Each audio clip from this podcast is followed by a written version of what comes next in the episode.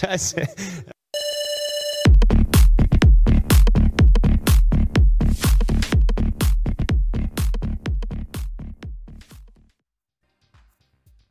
Pozdravljam sve cijenjene slušatelje i gledatelje ovog našeg specijaliziranog podcasta u kojemu govorimo o Bayernu, Bundesligi i općenito o njemačkom nogometu. Ovo je 15. epizoda u drugoj sezoni, a sa mnom je kolega Mihailo Zekanović, inače jedan od najinformiranijih pratitelja Bayerna i Bundeslige, jer je administrator na dvijema najjačim Facebook stranicama koje nude vijesti o Bayernu, a to su Bayern Balkan i Bayern Times. Ili Bayern is my DNA, ili tako?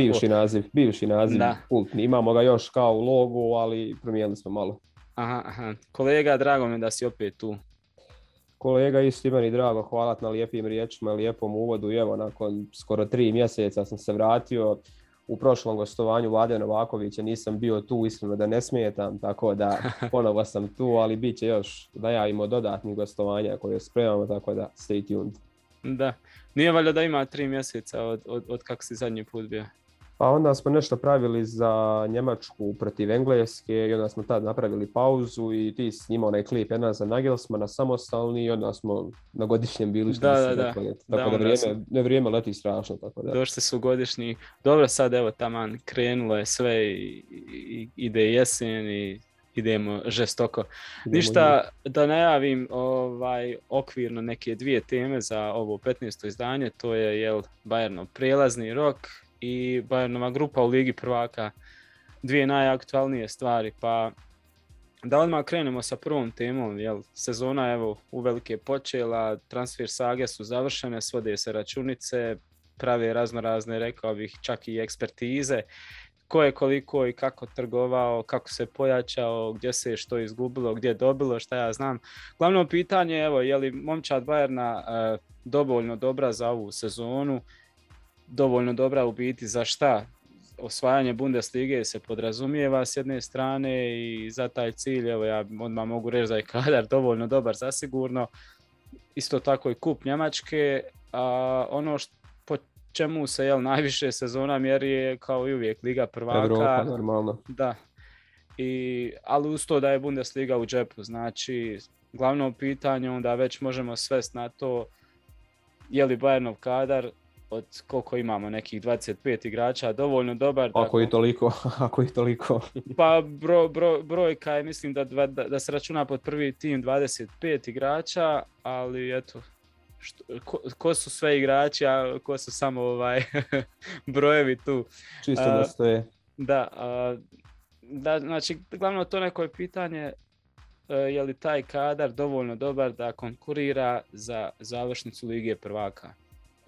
Pa što se tiče samog te širine u ekipi, Bayern i dalje ima po imenima ekipu koja može da konkuriše za Ligu šampiona, jer tu ne zavisi samo kvalitet, tu dosta je onaj žrijeb kada krene Kostur kojeg su odvrli četvrtfinala, pa sada više nema ni gola u gostima. Prošle sezone da se gol u gostima nije računao, bili je produžetci među Bayerna i Pariza, tako da tu su još normalno i povrede i mnogo faktora i od ovog sada Bayerna imali smo samo par utakmica i protiv Barcelone naredne sedmice će nakon Nagelsmann će dati pravi odgovor da vidimo na kom je nivou ovaj Bayern kojeg on ima, jer što se tiče imena dosta je tu fudbalera koji su bili tu i onoj sezoni čuvenoj kada smo sa Hansijem Flickom uzeli Ligu šampiona, ali neki igrači poput Alabe, Boatenga, Alcantare prosto više nisu tu, Hansi više nije tu, Lewandowski je 1,5 dana stariji, Miller isto toliko, Neuer, tako da...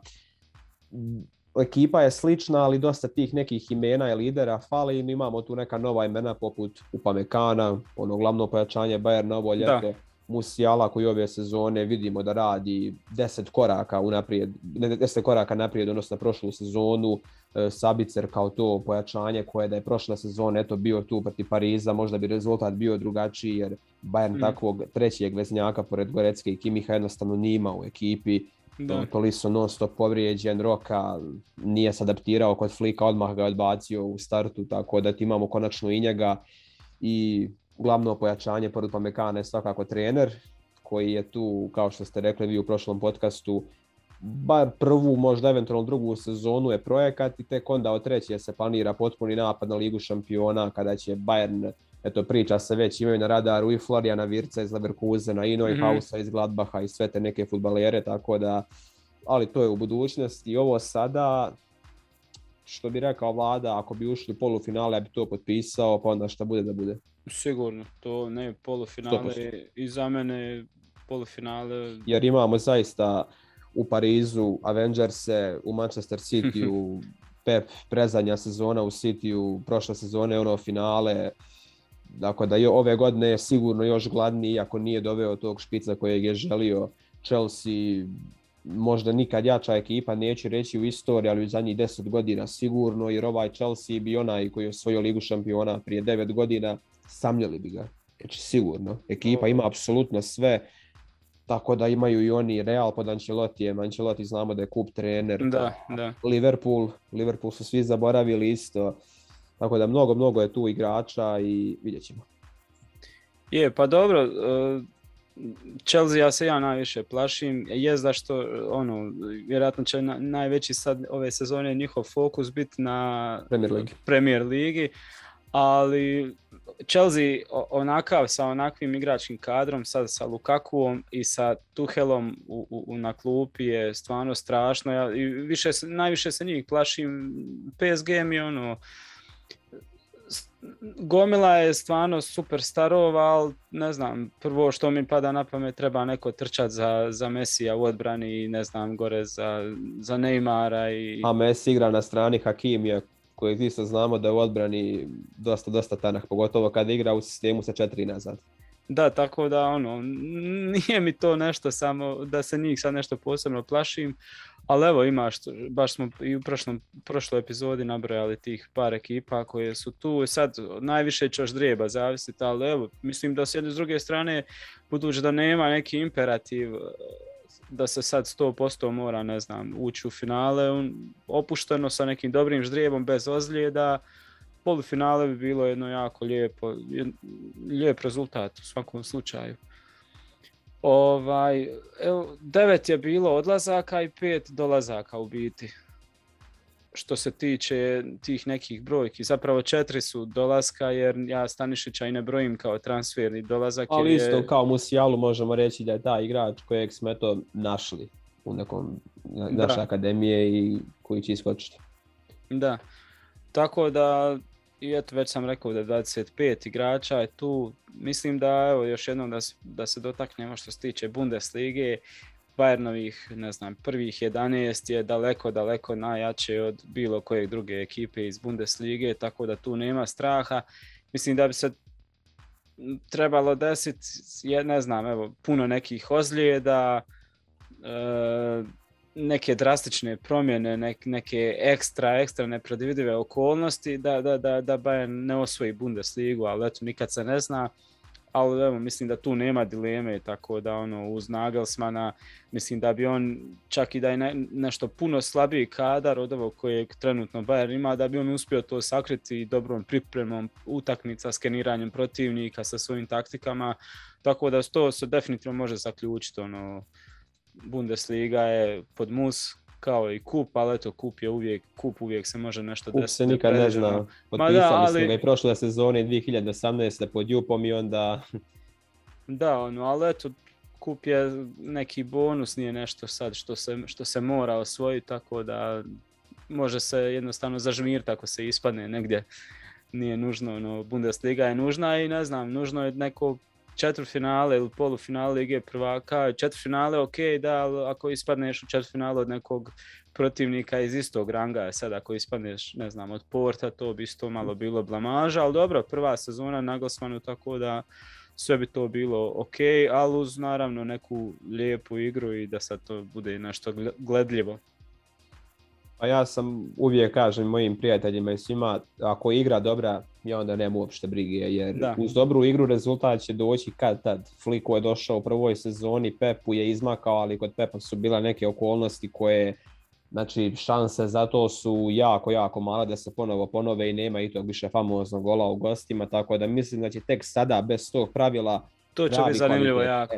Pravi kvalitet će sada prolaziti, sve će biti, manje i manje tih nekih ekipa koje će ulaziti u polufinala, i četvrtfinala kao, šta ja znam, upravo pomenuo si Porto i tako te neke ekipe koje još su respektabilne, ne treba podcijeniti, ali bez tog gola u gostima bit će mnogo manje tih nekih iznenađenja. Da, sad da se malo bacimo na možda na detaljnije skeniranje tog kadra što se tiče prinova i u biti Upamekano, to se svi možemo složiti, to je najveći transfer. Pa i po cifri svemu. I po cifri, i po talentu, ali u biti to jest dio koji će biti pod najvećim upitnikom, taj obrambeni dio momčadi, jer ok, otišli su i Alabe i Boateng, ali evo, došao je Upamecano, veliki talenat, veliki je to transfer. Ako bude sve s njim u redu, dobra prilagodba, mislim da će biti dobar update, s tim da najveći upitnik na njegovim oscilacijama, jer ono, poznato da je znao igrati toplo-hladno, ali to je nešto što, ono, koliko on ima godina? 22 godine, tako da to je nešto s čim računaš za tako mladog odbrambenog igrača. Problem je što je Hernandez isto opet u nekim ozljedama. Očekuje se da i on sad bude ono, da konačno zauzme tu ono mjesto u prvih 11 sa Upamekanom. Tu je i Zule koji je možda sad, evo, vidit ćemo još malo dok prođe vremena, dobitak, jer konačno se je trznuo, konačno je izvadio se iz onog ponora u koji je bio pao, ono, kako sa svake strane gledajući, i fizički je bio se zapustio. Pa i psihički katastrof. Tako da se i on tu počeo da vadit. Nianzu je isto mlad igrač, mislim da u Bundesligi, ako bude sve u redu, može dobiti dosta minuta, ali najviše će biti oči uprte u Pamekana, Hernandeza i Sulea. Da li oni mogu iznijeti na vrhunskom nivou tu sezonu što se tiče Lige prvaka, odgovoriti svim tim zahtjevima. Nadam se da neće biti nekih velikih oscilacija, ali uglavnom to je taj dio momčadi koji će biti pod najvećim upitnikom, po meni. Jer gore se sve može kompenzirati, sakriti, malo bolje i izmiksati, ali odbrana je odbrana. Pa tako da, a i prošla sezona koliko se golova primalo, tako da tu se mora prvi neki veći napredak ostvariti da vidimo onda šta se dalje može u Ligi prvaka. Pa što se tiče njih dvojice, odnosno Sula, Upamecana, to su dva štopera koja do kraja sezone mogu imati milion povreda. I to dosta može utjecati i na samu formu i na to sve ostalo. U stanju su povrijediti jedan drugog, pošto imaju te neke svoje oscilacije. Mislim da se desi jedan promaši lopt, udari ovog. To mi ne bi čula se desilo. Jer vidjeli smo super kup protiv Borussia, Upamecano, djelovo je strašno. I samo u jednom momentu kad je gradio Roysa, kao da lopt ode u goal out, umalo smo tu gol primili. I tu se vidi da on ima, da njegov mozak jednostavno ide, je premlad, neiskusan, previše ambiciozan, pogotovo kada potegne sa loptom ili ne znam, nekim momentima je previše agresivan, pa se previše isforsira, pa mu i zadnja loža dosta pati od toga i ne znam, njegova psiha je dosta čudna. Što se tiče Sulea, Sule ima njegov najveći problem, što mi futbol menadžer igrači, što mi rekli, njegov awareness njegov, jer on zaista nema osjećaj kada neki igrač prolazi iz njega ili kada je kod njega. Onaj gol koji je Marquinhos dao na Alcantare nije njegov gol. Nije ga ispratio, gledao je tamo naprijed, nije osjetio.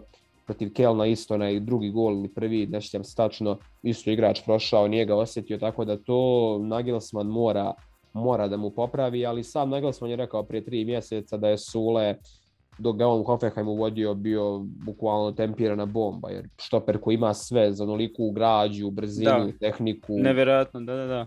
A i Nagelsmann ga zna još od 16. godine i rekao da mu je glavni zadatak, pored Musijale i Kuasija i tih mladih, da ga ponovo oživi, jer ima potencijal da bude ono, top 5 štoper na svijetu, što jedno vrijeme bio do nepovrede. Da, pa sad sve ima u biti Nagelsmana i priliku, ono, ne mogu reći zadnju priliku, ali dosta je toga već bilo, oko njega se vuklo zadnje vrijeme, tako da. Ali dobro, evo, dobro je krenuo, mislim, u novu sezonu, već se vidi i po fizičkoj pripremi i neka je druga odlučnost, tako da on bi mogao biti veliko pojačanje i dobitak. E sad, nadam se da će i sa Hernandezom biti sve u redu, da će se vratiti poslije te ozljede onako biti dobar kako je bio u dobrom dijelu prošle sezone. Nužno je, jer njih dvojica su stariji, malo da uz Upamekana budu ono, taj dominantnija figura, onda će se on sigurno tu osjećati bolje. Tako da i uzdam se u Nagelsmana i cijeli tim koji će dobro skautirati protivnika i koji će dobro odbranu uštimati. To su sve neke kockice koje bi trebale da se poslože da dobro ispadne, ali eto, odbrana je ponajveći upitnik. Pogotovo evo i Pavar isto ozljeda, Davis. Treba se on vratiti, Davis, stalno nešto, već ovo drugi put. 2 reprezentativna okupljanja, 2 povredice vuče. A on u toj ekipi igra doslovce skoro sam, bukvalno on i Borjan iz Zvezde, golman, njih dvojica vade tu ekipu, tako da oni, ne znam, tu se najviše troše u suštini. Jer on tamo igra i krilo, i beka, i polušpica, sve. Da, još nismo vidjeli Omara Ričarca u biti kako treba, ali nadam se da ćemo uskoro vidjeti. Znam zašto nismo vidjeli. On je u tim prijateljskim utakmicama i na treninzima pokazao svoj potencijal, ali prema Nagelsmanu on ide previše naprijed. I sad će neki reći ide i Davis, da, ali vidjeli smo koliko je Davis izgledao stabilno u defanzivi u ove prve 3-4 utakmice. Prošle sezone je bio kriminalan nazad, pretprošle isto, ali se to nije osjetilo i naprijed radio na sva čuda pa smo mu opraštali. Mm-hmm. Tako da najveći problem kod Omara Ričarca je to što je previše ofanzivno karakterisan bek, iako je zaista u Redingu u najzahtjevnijoj ligi na svijetu, u Championshipu, igrao na obe strane dobro, ali vidi se da možda ima tu želju da se dokaže, pa onda izgori dosta i u želji, jer zaista nije očekivao da će prijeći u Bayern. To ima 21 godinu, jer to Englez u Bayernu zaista rijetko se vidjeti. Pa da, u svakom slučaju besplatno je došao, ima dobar potencijal, tako da ne može se puno izgubiti, samo se može puno dobiti što se tiče njega. Na desnoj strani ostali smo na Pavardu i Stanišiću. To će biti malo škripat, ali ja kažem uvijek kažem da je Pavarova povreda pred onaj turnir u Lisabonu bilo, znači, poklon od Boga. Jer sad smo dobili Kimiha na beku, Gorecka je sa klupe prešao sa Tijagom u vezni red i imali smo savršenu ekipu. Tako da ja zaista Pavara otivim ga kao igrača i sve to, ali ako u narednim godinama ne pristane da bude rotacioni igrač, morat će se prodati. Jer on zaista ni na štoperu ga ne možemo vidjeti ispod Pomekana i Zulea i Hernandeza, jednostavno ne možemo. To je nešto što mi je jako žao, ne znam koliko je realno očekiva da dobije neku šansu tu u biti. On je sam izjavio da bi volio da igra štopera, jer je to u biti prvenstveno ono što on osjeća da je štoper, jel? Ne znam, možda neka ozljeda ovi vamo trojice, možda bi ga i ugurala na to mjesto štopera, ili ako se bude sa 3 igralo štopera pozadi, sigurno, u nekim utakmicama sigurno da ima šansu i baš bi ga volio vidjeti. Mislim da čak po nekim njegovim karakteristikama i da bi se mogao dobro uklopiti na toj poziciji. Desnog on može odlično pokriti što se tiče Bundeslige, nije to problem, negdje škripi, negdje ne. Napad škripi, naravno to nije to što treba Bayern, a u odbrani kad je u svom na nekoj razini zdravi, koncentriran, odbranu dobro odradi, ali treba prema naprijed Bayern nekog beka malo kvalitetnijeg. Nije to ni Stanišić, ne znam da li može biti, da li će biti. Tako da to je možda ta pozicija, eto, ovo ljeto ostala malo kritičnija, nije se to pokrilo. Ne znam koliko su u biti i koliko je nužno baš bilo da se fokusira. Pa znaš, naravno, kako ta pozicija je u svijetu fudbala bukvalno najdeficitarnija. Da, jer da bi nabrojili top 5 bekova na svijetu. Bukvalno idemo na Arnold, pa Kimih kad igra, Hakimi, Kyle Walker, onda malo škripi tu ispod. Mislim, eto, možda taj Ridle Baku dođe, ali on mogao doći prošlo ljeto za 3 miliona, a iduće možda za 30 doći, tako da to je problem. Pogotovo sad, jer je Fliga je uzeo reprezentaciju, cijena još više skače. Tako, i pogotovo to što je desni bek, svi će ga tražiti, tako da Pa pogotovo što može cijelu desnu stranu pokriti. Jesi, po desnom krilu i čak sam vidio, varijacijama sam vidio da je ono, kao možda neki desni ofanzivni vejesni, tako da zaista brutalno talentovan igrač i budućnost njemačkog fudbala sigurno. Ma da, brzi i sve, ne, sad ne znam. Ne znam u biti kako je njegov ugovor stoji sad sa... Koliko možeš ostaje. Možda ga oni produže taj ugovor, samo da ga prodaju za više para. Kao što je Leipzig uradio sa Wernerom, znaš, kao ugovor 2025, ali ga prodajemo obolje, eto, za 60 miliona, ne za 30. U odličnoj su poziciji. Čovjek je sad u reprezentaciji. Strašan profit mogu napraviti. Možda neće biti profit kao sa De Bruyneom, to je nemoguće, ali opet zaista brutalno posao. Da vidimo sad dalje što se tiče pojačanja. Pa Sabicer, mislim da je to što smo rekli, ono, igrač kojeg je Mourinho prošle godine u martu je spremao ponudu od 60 miliona, da naišla korona, pa Daniel Levy znamo koliko je škrt što se tiče samog tog novca u Tottenhamu, pa nije im se kao isplatilo da ga dovode i onda... Ovo ljeto kad mu je pala cijena, Milan, Roma i Tottenham su nudili bukvalno startne pozicije jer Milan otišao Çalhanoğlu, onda Mourinho ga je tražio u Romi, pošto je Mkhitaryan već malo star, dok Tottenham od Eriksena zaista nemaju i sličnog igrača na toj poziciji. Bukvalno je svima trebao kao starter, ali on je govorio još prije 5 godina kad igra protiv Bayern neku prijateljsku utakmicu kao evo na Allianz Areni, ono moj dječački san, možda nekad budem igrao ovdje, to mi je cilj u karijeri, tako da treba slijediti svoje snove i ja mu skidam kap što bi isto skinuo Mbappeu da ga je Paris pustio, jer takvi igrači zaslužuju respekt što stavljaju snove ispred novca. Zanimljivo je bilo, uvijek se to pojavi kad su ti transferi, pa ono igrač potpiše, dođe, pa ono kaže san mi je od uvijek bilo igra za taj klub, pa bla bla bla. Ali kod ovog istino, To je bilo zanimljivo, ono, ima taj kalup koji svi koriste uvijek, naravno, ima gomla tih izjava koji su kalupi, koje uvijek koristiš. E onda pojavi se Sabicer isto tako i onda nije prošlo malo, naravno izvade se svi ti fotografije, svi ti podaci. Tako da je jedan od rijetkih koji je ono baš upravo to što je govorio. Šta reći? 15-16 miliona za takvog igrača koji 27 godina u najboljim godinama, ono... Ako nešto i pođe po krivu, 15 miliona nisi se nešto posebno potrošio. Pokriva sve pozicije naprijed, tako da... Da, strašno iskoristiv, pogotovo ako znamo da dolazi kod Nagelsmana s kojim je radio i do sad. Može u veznom redu, na krilima, gdje god može ga iskoristiti, tako da ono, vjerojatno jedan od... Može ući sigurno u 5 transfera ovog prelaznog roka sveukupno u ligama 5C.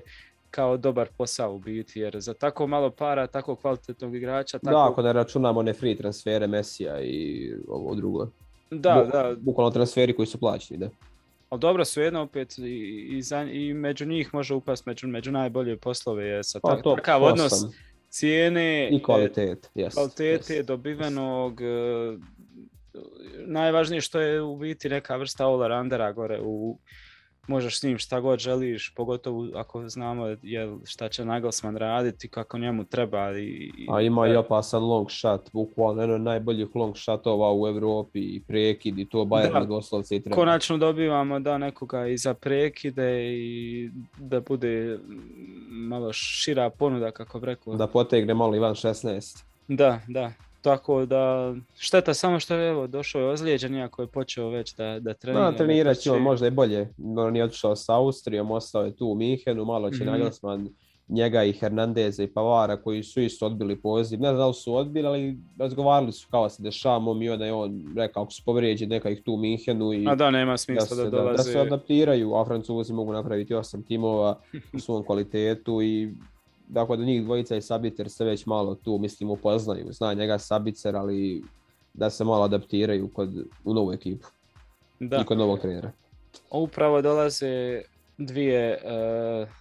prve dvije, možemo reći, malo jače provjere, 2 testa, evo gdje će prvi put... A svi povrijeđeni. Da, prvi put ćemo vidjeti Nagelsmana kako reagira. evo, pod malo jačim pritiskom, jer prva kreće protiv Leipziga i onda protiv Barcelone i obje su u gostima.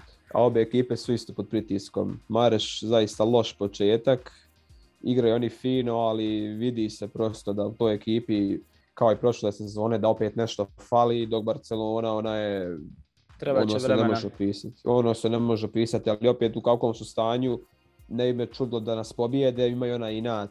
Zbog 8-2 M da je se malo dignu, ali ako budu Davis, Upamekano i Miller zdravi i ako Nagelsmann, ako klikne još više u toj utakmici, možda im se sprema neka nova katastrofa.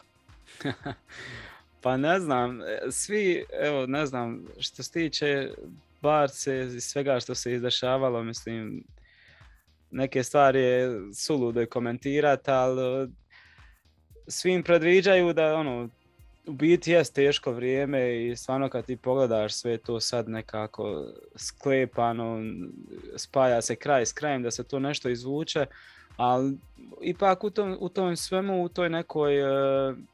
u tom nekom belaju, mislim da je, kako se zove, trener Kuman, da je ipak sad dobio možda ponajviše sebi po ukusu sastav, iako nije sad tu, nema Mesija naravno. Iako ima tu ozbiljnih fudbalera, da se nalažemo. Ima ozbiljnih fudbalera. Ali nekako ja osjećam kao da je sad dobio ponajviše po svom ukusu i da će u biti možda tek sad proigrati ponajbliže nekom njegovim zamislima i kako bi to trebalo izgledati. Tako da meni nije ova Barcelona bezazlena i ne mislim da će biti lako s njom. Mislim da će se Bayern dobro s njom pofajtati za to prvo mjesto u grupnoj fazi.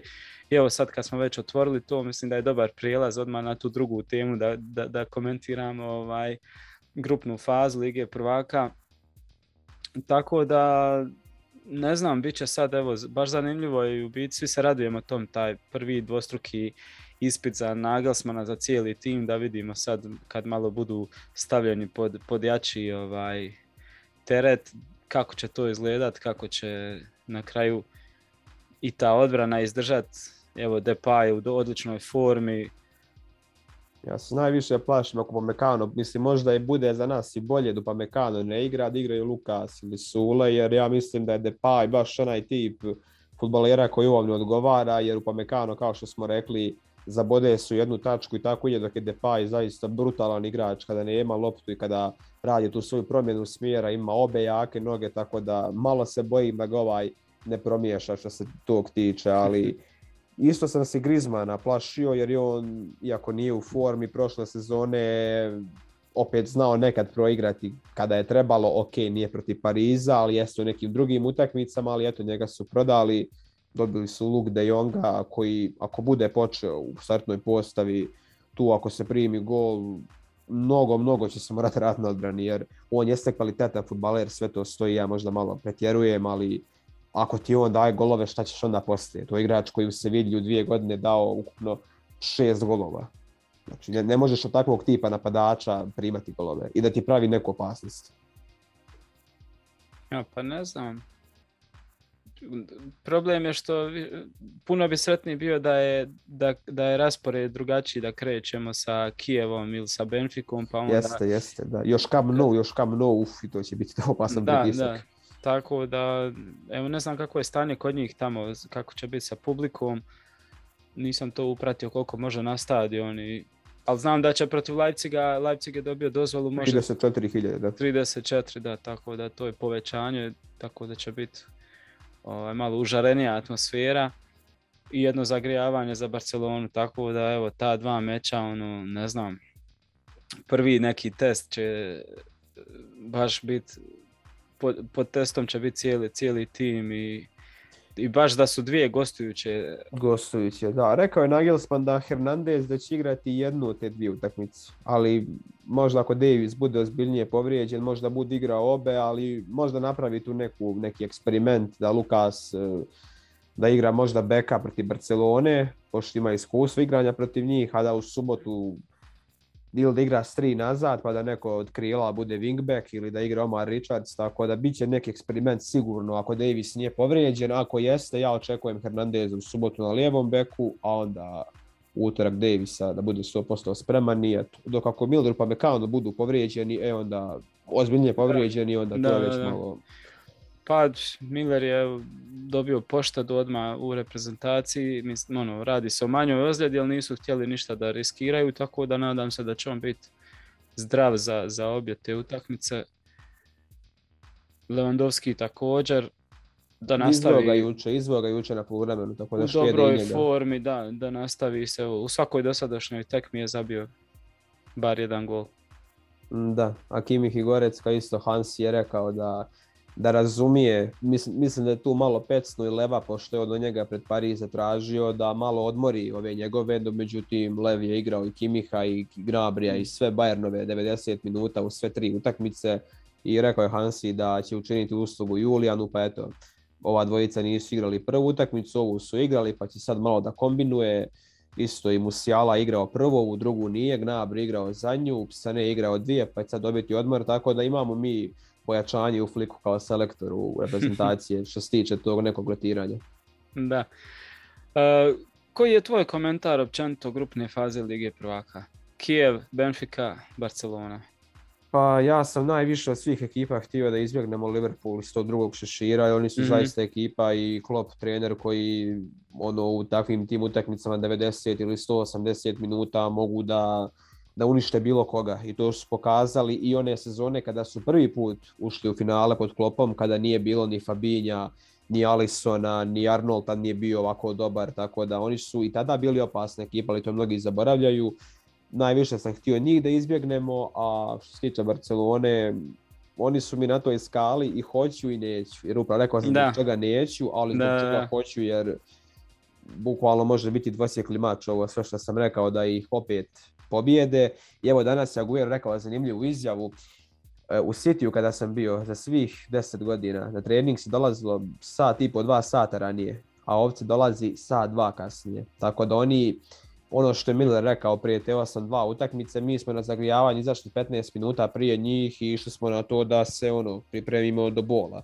Dok oni su izašli, kaže Messi šeta, Busquets nešto tamo priča, tako da nisu promijenili taj mentalitet i to bi ih moglo dosta koštiti. A i mislim da Pedri isto neće igrati tu utakmicu, pošto je na odmoru u tom nekom, pa koliko mu treba da se adaptira, pa ako bude igrao da li je istrošen. I nekako to je taj moj komentar što se tiče Barcelone, ekipa puna talenta, ali koji će trebati dobre 2-3 sezone da se igraju i da se malo naprijede. Što se tiče Benfike, onako ekipa koja u sebi ima neka ozbiljna imena, neke ozbiljne mlade fudbalere.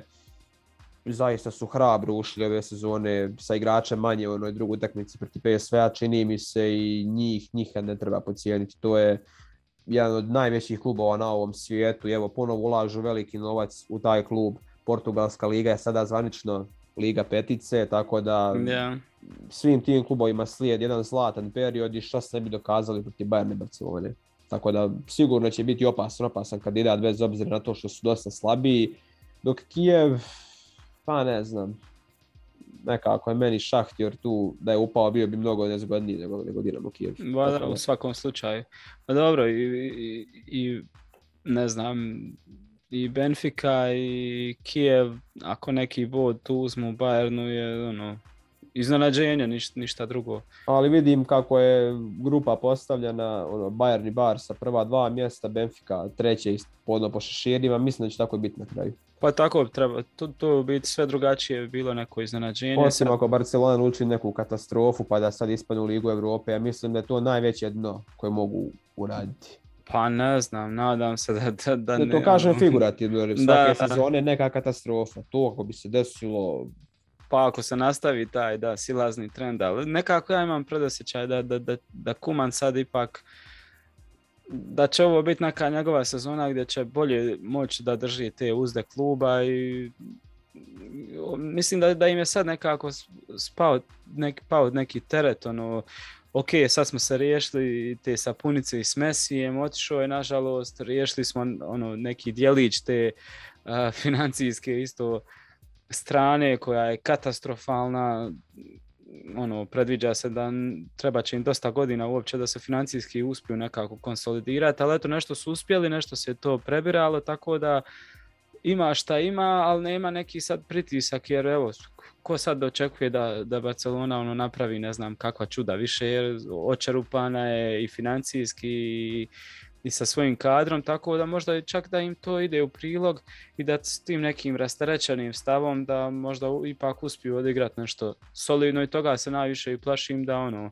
A to smo rekao upravo, da inat i sve. Da, ne plašim se, ali ono, mislim da se može pofajtati u nekom slučaju s Bayernom za to prvo mjesto i ono, u biti poredak bi trebao da bude Bayern, Barcelona i Benfica i Kijev, sve drugačije bilo bi iznenađenje, pa sad veće ili manje, ovisno koje mjesto zauzme, ali to je u globalu. Mislim da je grupa super, uvijek može bolje, uvijek može lošije, ali nema se tu šta tražiti, nešto, neka zamjerka ili želja posebna.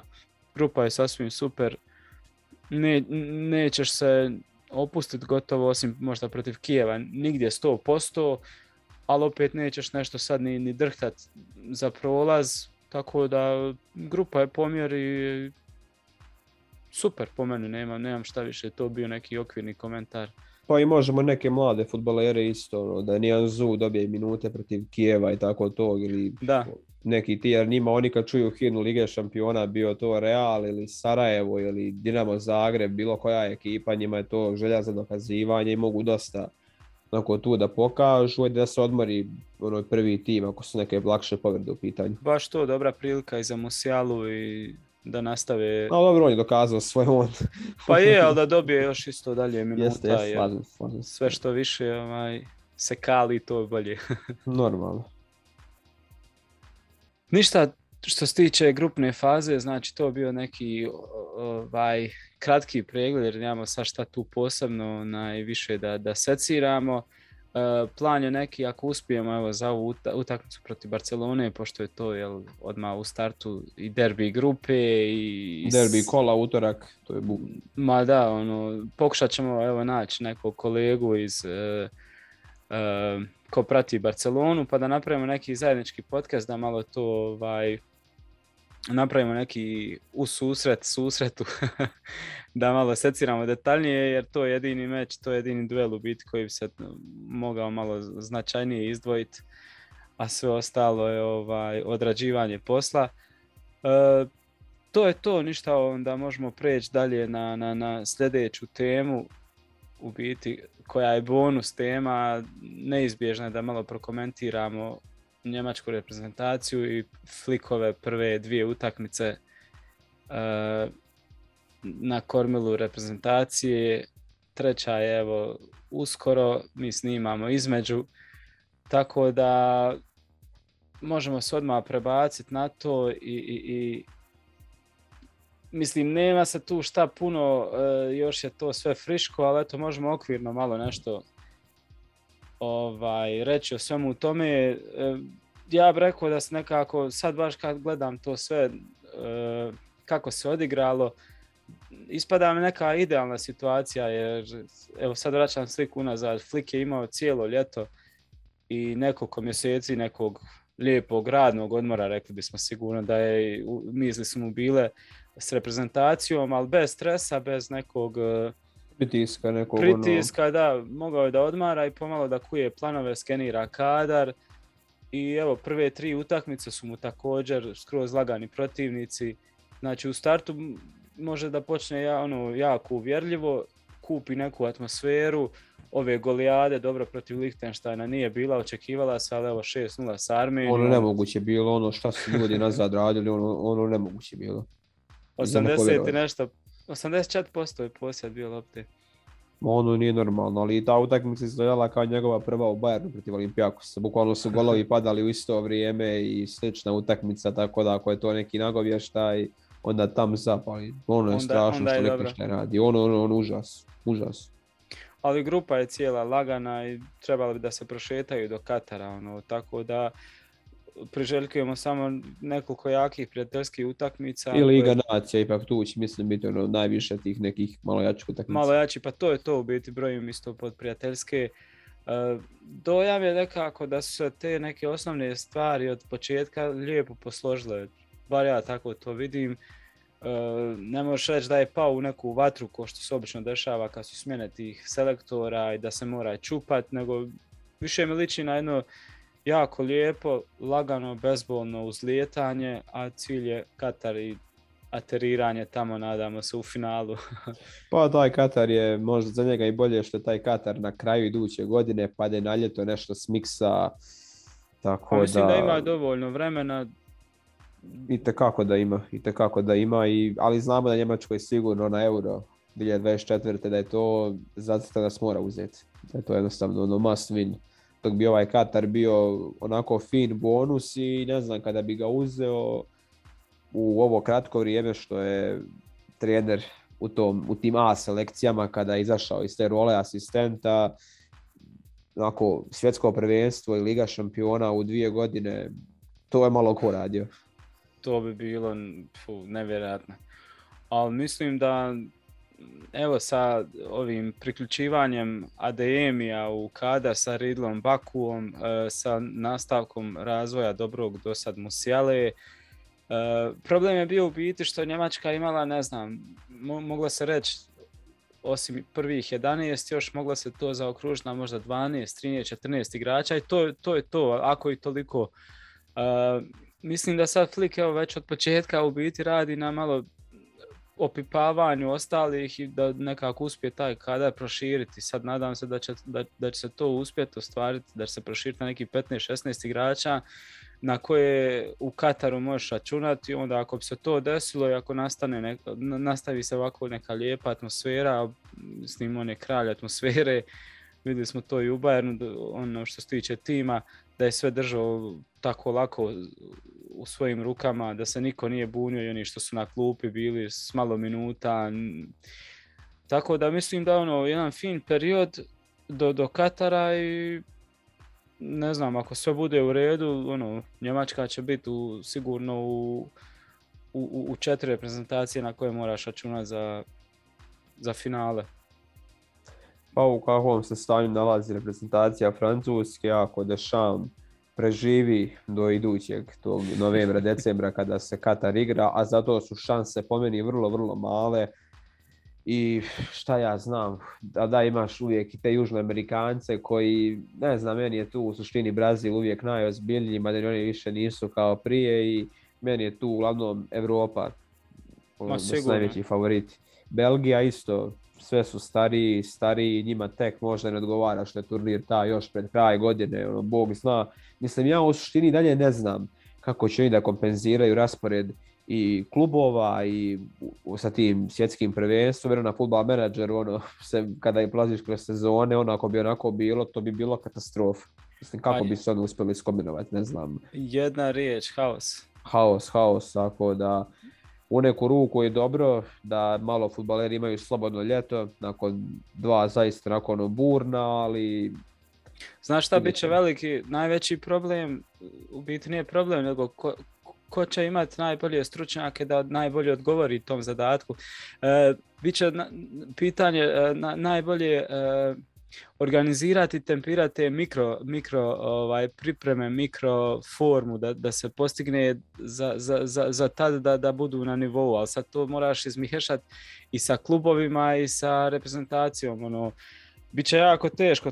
Ko u tome dobro uspije, ko bude, ne znam, ko ima najbolje stručnjake da to posloži, da uspiju napraviti mikrotrenažne procese i da se tempira tako nešto, no... Zato je sigurno Mancini možda u Italiji jedino ako baš ozbiljno rješenje, jer on je 2 godine napravio komplet renesansu u Italiji, tako da nekako oni Flick su meni jesu ti najbolji treneri u reprezentacijama, jer ovo drugo u svo poštovanje nisu uopšte neki sad Southgate nije neki taktičar, iskreno. Dok Roberto Martinez on jeste, ali polako ta njegova ekipa je mašinerija starijih hrđa, što bi se reklo, i nema više tu snagu kao što nema više te širine. Tako da zaista ono Njemačka u idealnoj poziciji za to neko potencijalno finale. opet, Englezi su uvijek upitnik, Španci su uvijek upitnik, ali... Engleska je tu i dalje što se tiče, jer ima puno mladih igrača koji će isto biti tad u... I možda smijene sa odgledom, pa s nekim drugim trenerom, kao Eddie Howe, recimo, spominja se da bi bio loš izbor. Tako da ima Flick dosta vremena do idućeg decembra i kako budu prolazile ove pripreme, vidjet ćemo sve. Samo jedino ono što je Flick, ono, ima ono svoje što je s Bayernom imao i vidjeli smo protiv PSG-a i protiv svih drugih, znači sekunde nije bilo da se želi prilagoditi kome. Tako da to mi je jedini ono možda neki čega se plašim, jer on će ići ono svoje šta igra i ali ima ogromno iskustvo na jednu utakmicu kao asistent u reprezentaciji, pa ovaj turnir s Bayernom, pa mu je možda i to ono mali plus, jer ako se desi neka, ne znam, utakmica kad baš ne ide dobro ili ne znam nija, ako se desi neki PSG, fali neki igrača bez neke prilagodbe, teško će to ići, ali dobro. Ako nastavi se ovo, u biti po meni ključna stvar što je uveo neke nove momke u reprezentaciju koji su evo do sad dobro odgovorili. Dobar je raspored, nije teška grupa, ima prostora da dadne svima šansu, da se ne plaši za rezultat, jer neće se ponoviti više da te Makedonija pobjedi. I da te muče Island i Švicarska. Upravo to. I... Okay, ali Švicarska, ok, oni, ali ovo drugo katastrofa. Rumunija, na primjer. Evo sad sljedeća, ta treća u njemu ide sa Islandom, to će biti stepenca iznad što se tiče, ali nekako sve je dobro posloženo, može se sve lagano, može testirati nove igrače bez da se nešto riskira, tako da samo može dobiti i u biti već je dobio po meni i sa Bakuom i sa Adeyemijem. Evo usput treba reći da je, ne znam koliko ljudi znaju da je Adeyemi bio u Bayernovoj školi do 2012. čini mi se i nije baš zadovoljio, pa su ga popustili, nisu ga zadržali. Završio je kako je završio dalje, evo sad je u reprezentaciji. I u Salzburgu, što je ono, sredina da razviješ. 6 utakmica, 6 golova, čini mi se. Pa Patson, Daka i Haaland su primjeri, svih primjera vezani za napadača koji dolaze iz Salzburga. Njemu je zaista svijetla budućnost. Što je najvažnije, sa Musijalom i sa Adeyemijem on dobija u toj nekoj široj rotaciji, ako se isto nastave dalje razvijati i da možeš na njih računati, dobija nešto što nema do sad, neki upgrade na to sve, na malo drugačije igrače koje možeš malo drugačije koristiti. I buduću kičmu reprezentacije, uz Virca i te ostale. Da, još da malo i Virca istestira i njega isto malo pokuša uklopiti, tako da mislim da će ključ biti u tome ako uspije uz ovih prvih 11, 12, 13, koliko se može reći da je ono top igrača, da ako uspije proširiti taj kadar na jedno 16 igrača na koji možeš računati na takvom turniru, Njemačka onda ulazi sigurno u top 4 koje se za polufinale i koje se bore za finale. Mislim da je realno tako i očekivati. Sad vidit ćemo, eto. Jedino je taj problem što je Flick je malo tvrdoglav, tako da znamo već unaprijed, znaju svi šta će i kako će se igrati, kakvi će doći igrači. I pozicija lijevog beka isto uvijek u Njemačkoj je bila problem, ne znam od kojih sve dana, kad je Alabe isto jedno vrijeme pokrivao tu poziciju. Mm-hmm. Tako da i tu možda uspio nekog dragulja izvući, ali zaista lijevi bek u njemačkoj reprezentaciji oduvijek bio problem. Pa evo, ima dovoljno vremena po meni da se sve opcije isprobaju, jer protivnici su lagani u kvalifikacijama. Idealno sad za sve isprobat, testirat, tako da ne znam nekako. Po meni se sve lijepo posložilo, ima mir. Šta više treba postaviti sve kako je zamislio. Upravo sam to htio reći, ima mir, to ono što u klubskom fudbalu nemaš, ni da provedeš vremena sa porodicom koja ti isto psihički može dosta smiriti, nemaš taj pritisak od sportskog direktora za neke fudbalere, ne moraš brinuti da će neki fudbaler otići, znaš da imaš tu selekciju kroz taj neki naredni period, ti određuješ ko će ti igrati i eto. A usto kad si već pomenuo napredak tih nekih igrača, ja mislim da će Werner kakav god bio u Chelsea, da će on pod Flickom u Njemačkoj biti strašan. Eto, primjer, Aleksandar Mitrović koji u Fulamu ne igra prošle sezone ništa, za reprezentaciju zabija. Tako da isto Werner ove sezone može ono biti toplo hladno, ali za Njemačku može biti jak, jer njega je Flick u Bayernu tražio prije Sanea. On je rekao, ja hoću Wernera, neću Sanea, kojeg isto oživljava. Tima prošle sezone je odbijao da ga stavlja na lijevo krilo, ali sada vidio da ga Nagelsmann stavio, da se budi, pa ga isprobao je to. Tako da počinje se malo prilagođavati u nekim segmentima, ali da, na terenu bit će to jedan te isti sistem, napad i ništa drugo. Klasični 4-2-3-1 i ono, atomski, tako da će dosta zavisiti. S druge strane je dobra stvar što je u zimu se igra, jer igrači će doći ono, dobro friške, ko dođe zdrav, biće, znači neće biti cijela sezona iza njih. Obično se dešavalo da na te velike turnire u šestom mjesecu svi dođu izraubani. I ovdje isto tražim ta pauza, kako će to organizovati, to je glavna misterija. Mislio sam da ćemo do sad znati, ali izgleda da ni oni to ne znaju još. A puno je upitnika, ne znam. Možda otkažu prvenstvo u Kataru zbog onih svih silnih dešavanja. Kažem ti, tome ništa ne bi, jer to prvenstvo je od onog dana kada je najavljeno, ono osuđeno na propast. Pa šta će biti? Ma je, to je... Mislim da ne otvaramo sad to cijela... Nećemo, ali to prvenstvo osuđeno za propast. Znači, evo, možemo prostiti, ali nešto će biti. Što je najgore, sad se priča naveliko o tome da bude svake 2 godine to svjetsko... A to će, mislim da će igrači polako kao NBA ligi osnovati svoju zajednicu, ono, kad liga nešto predloži, oni stani prvo, nas pitajte, nama predložite, pa ono, svaki predstavnik svog tima, tako da mislim da će polako ta unija igrača u fudbalu biti stvorena i da će se klubovi dosta igrači pitati oko nekih stvari. A nažalost novac sve diktira, tako da oni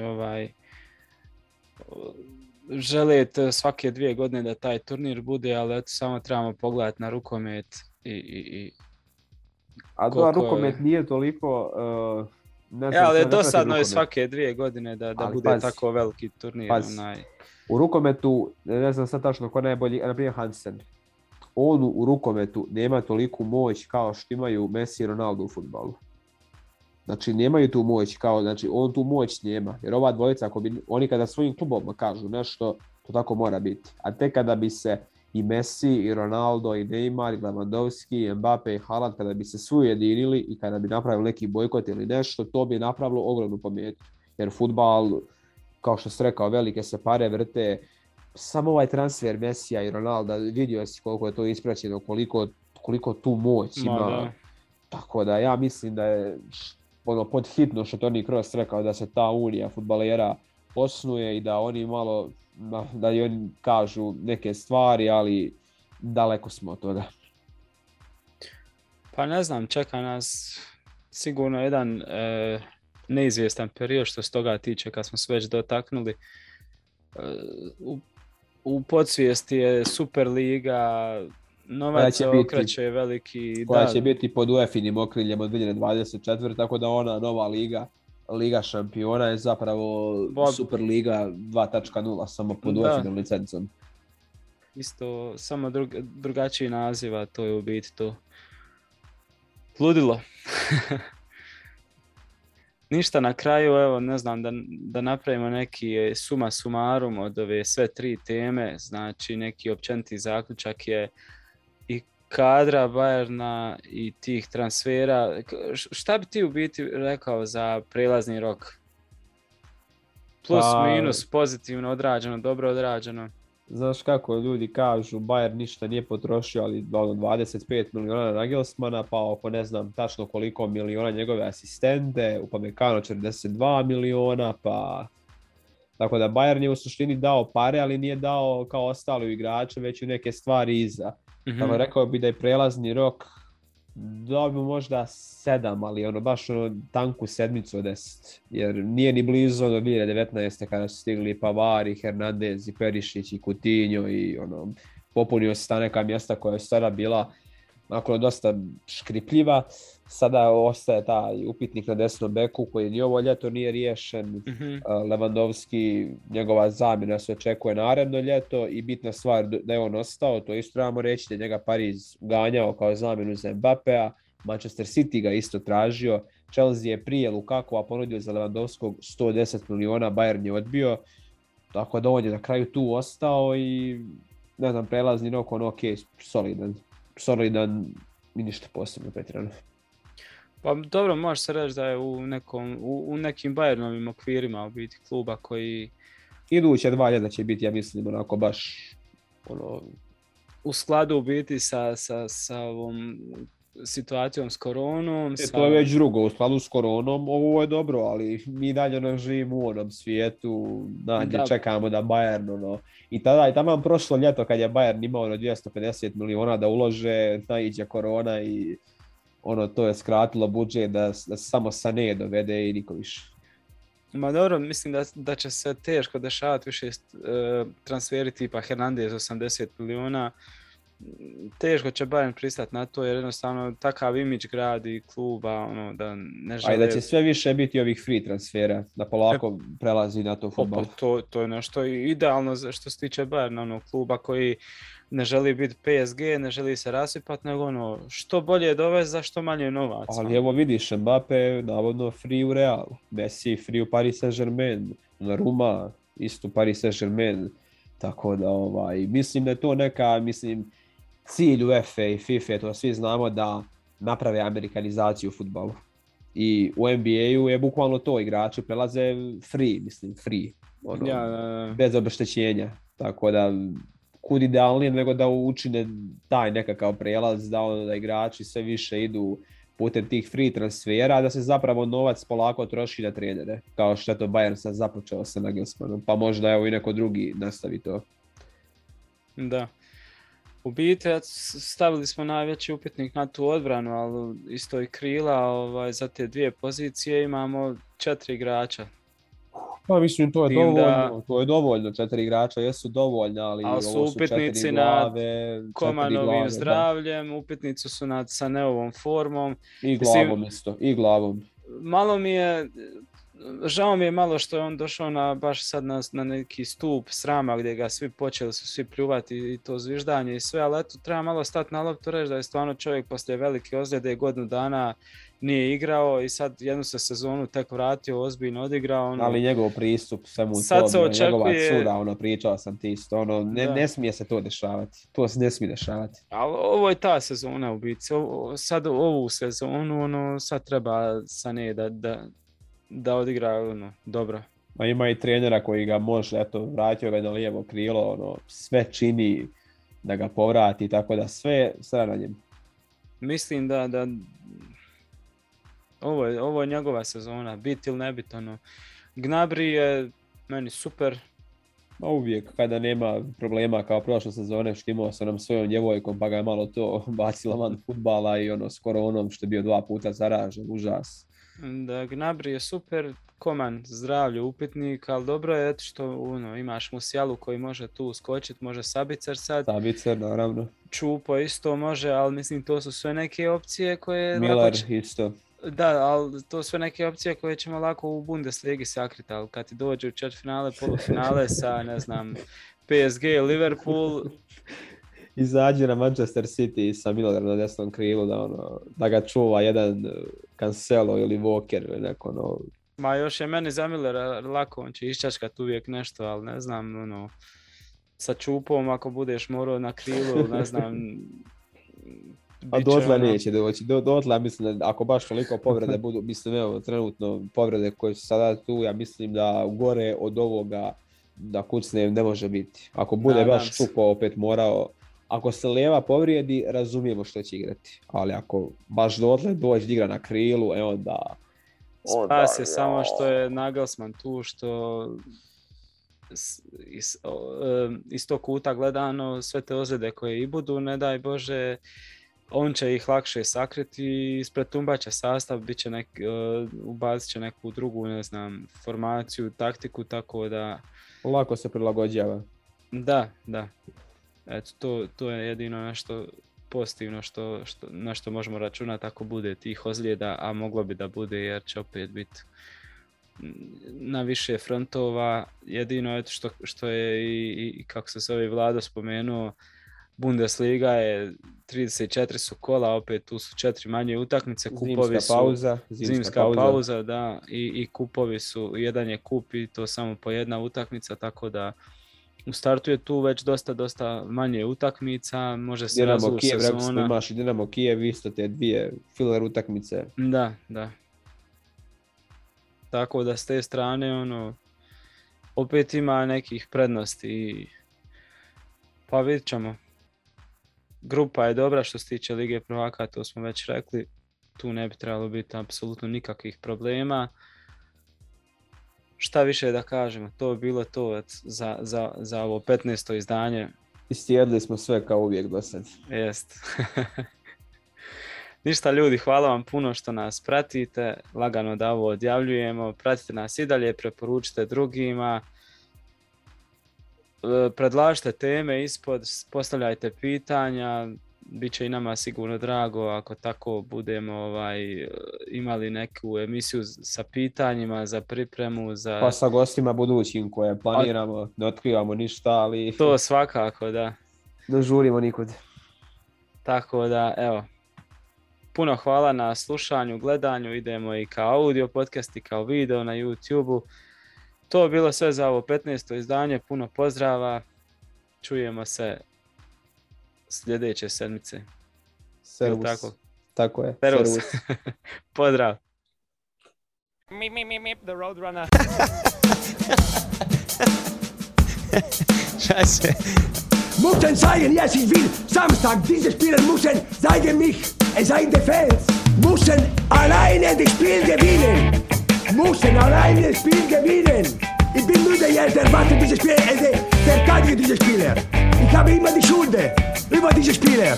Einer ist Mario, einer ist der andere Mehmet. Stundenverkehr nicht hat gespielt, nur 25% des Spiels. Ich habe fertig.